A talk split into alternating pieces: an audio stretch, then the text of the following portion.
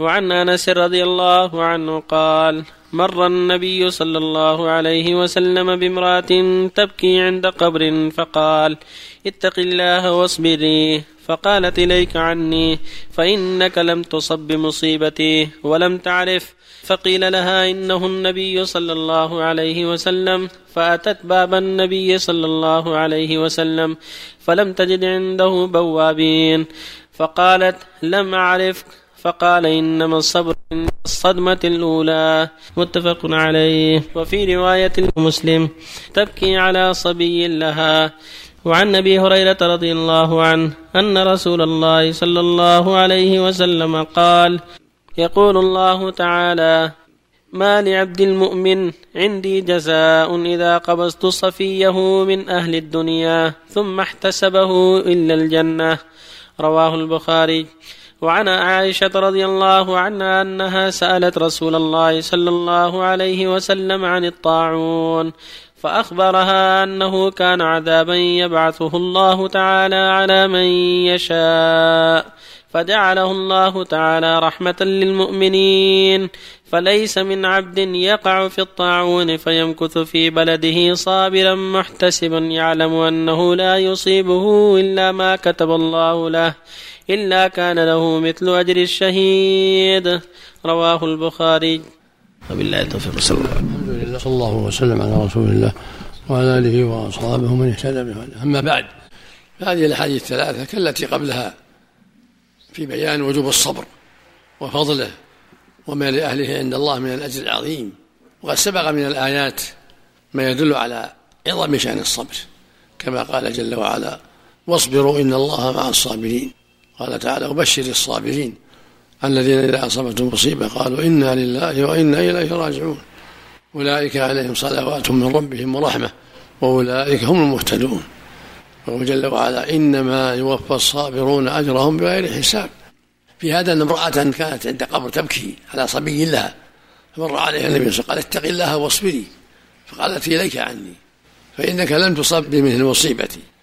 يعني أساءت الأدب من شدة المصيبة التي أصابتها ولم تعرف الذي أمرها بالتقوى والصبر. فلما أخبرت جاءت إلى بيته صلى الله عليه وسلم فأخبرت أنها لم تعرفه فقال صلى الله عليه وسلم إنما الصبر عند الصدمة الأولى. يعني إنما الصبر الذي له الفضل والأجر عندما تقع المصيبة أما بعد مدة فالإنسان يسلو كما يسلو غيره. بعد طول المدة يسلو الإنسان ما يكون له فضل الصبر. إنما هو عند الصبر عند الصدمة عندما تقع المصيبة الموت والمرض ونحوه. فالواجب البدار بالصبر والاحتساب وذلك بأن يكف لسانه عما لا ينبغي وجوارحه عما لا ينبغي هذا الصبر. وقلبه يكون مسلما لله راضيا محتسبا لا جزعا هذا الصبر. طمأنينة القلب وعدم جزعه وكف اللسان عما لا ينبغي وكف الجوارح عما لا ينبغي. ولهذا يقول صلى الله عليه وسلم ليس منا من ضرب الخلود أو شق الجيوب أو دعا بدعوى الجاهلية. ويقول صلى الله عليه وسلم أنا بريء من الصالقة والحالقة والشاقة. الصالقة التي ترفع صوتها عند مصيبة والعاقل الحالقة تحلق شعرها عند مصيبة والشاقة تشق ثوبها عند مصيبة والمقصود أن واجب الصبر والاحتساب وكف اللسان عما لا ينبغي والجوارح عما لا ينبغي يعلم الإنسان ما أصابه إلا ما قدر له. كل مصيبة بطأ في علم الله أنها تقع ولهذا يقول جل وعلا ما أصاب مصيبة في الأرض ولا في أنفسه إلا في كتاب من قبل أن نبرأه. ما أصاب مصيبة إلا بإذن الله ومن يؤمن بالله يهدي قلبه فالأصائب مقدرة وقد مضى بها علم الله وتقديره. فعليك الصبر والاحتساب وعدم الجزع. وسؤال الله أن يمنحك الصبر وأن يعوض خيرا مما أخذ منك وأن يضاعف لك الأجر. هكذا. ولهذا يقول صلى الله عليه وسلم ما من عبد يصاب بمصيبة؟ فيقول إنا لله وإنا إليه راجعون. اللهم آجر لي في مصيبتي وأخلف لي خيرا منها. إلا آجره الله في مصيبته وأخلف له خيرا منها أخرجه مسلم في الصحيح. فالمؤمن هكذا يكون صبور عند البلاء شكور عند الرخاء. وبهذا يقول صلى الله عليه وسلم يقول الله جل وعلا ما لعبد المؤمن جزاء إذا أخذت صفيه من أهل الدنيا فاحتسبه إلا الجنة. هذا جزاء المؤمن صبر واحتسب. صفية يعني محبوبة من أب أو أخ أو ولد أو زوجة أو نحو ذلك. إذا احتسب فالله جازي على ذلك بالجنة والكرامة. وإن جزع فليس له إلا الجزع ليس له إلا الغضب. ما ينفعه الجزع. الجزع لا يرد الفائت الميت لا يرد والواقع لا يرد. الجزاء لا يأتي بالفائت ولا يرد المصيبة ولكن يأتي بالوزر والإثم. كذلك حديث الطاعون جاء في حديث طاعون رج من عذاب عذاب شديد خطير. إذا وقع في البلد في الغالب أنه يموت الكثير من أهلها. يقول صلى الله عليه وسلم إنه رج أصابه من كان قبلنا. فمن وقع في بلده الطاعون فصبر واحتسب يعلم أنه لا يصيبه إلا ما كتب الله له. كان له أجر شهيد لو أصيب. فالمقصود أن المؤمن ما أصابه من طاعون وغيره شهادة له كالشهادة في سبيل الله.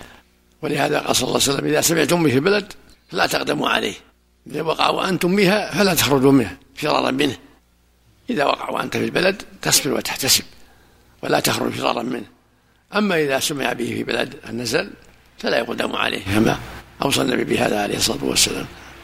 نسأل الله العافية والسلام. نعم.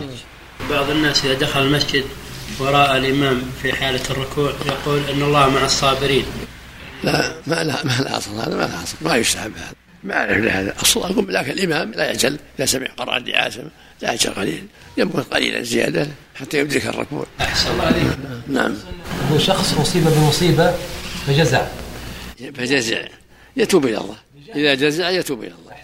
يتوب إلى الله ويستغفر والحمد لله. لكن إذا ذكر فصبر هل له أجر الصابر بعد ذلك؟ إذا تاب إلى الله نعم محى الله عنها. الإثم وأعطاه أجر. الحمد لله. أحسن الله إليك. حديث النبي صلى الله عليه وسلم إذا قبضت صفية من أهل الدنيا هل يدخل في ذلك الفرط يا شيخ؟ إيه الصبي محبوب. سواء فرط ولا أب ولا أم ولا زوجة ولا غيره. ولا محبوب في الله. أفضل أنواع الصبر أحسن الله نعم. الصبر على الطاعة ثم الصبر على المعصية ثم الصبر على المصائب. يا شيخنا يعني هذه المرأة التي كانت يعني تبكي عند القبر لماذا لم تؤدب؟ ما دام هذا يعني اقترفت شيئا من نوع من تنكيس في حق الرسول صلى الله عليه وسلم. ما ما تعرف ما درت أنها الرسول صلى الله عليه وسلم. لم تعرفه عليه الصلاة والسلام.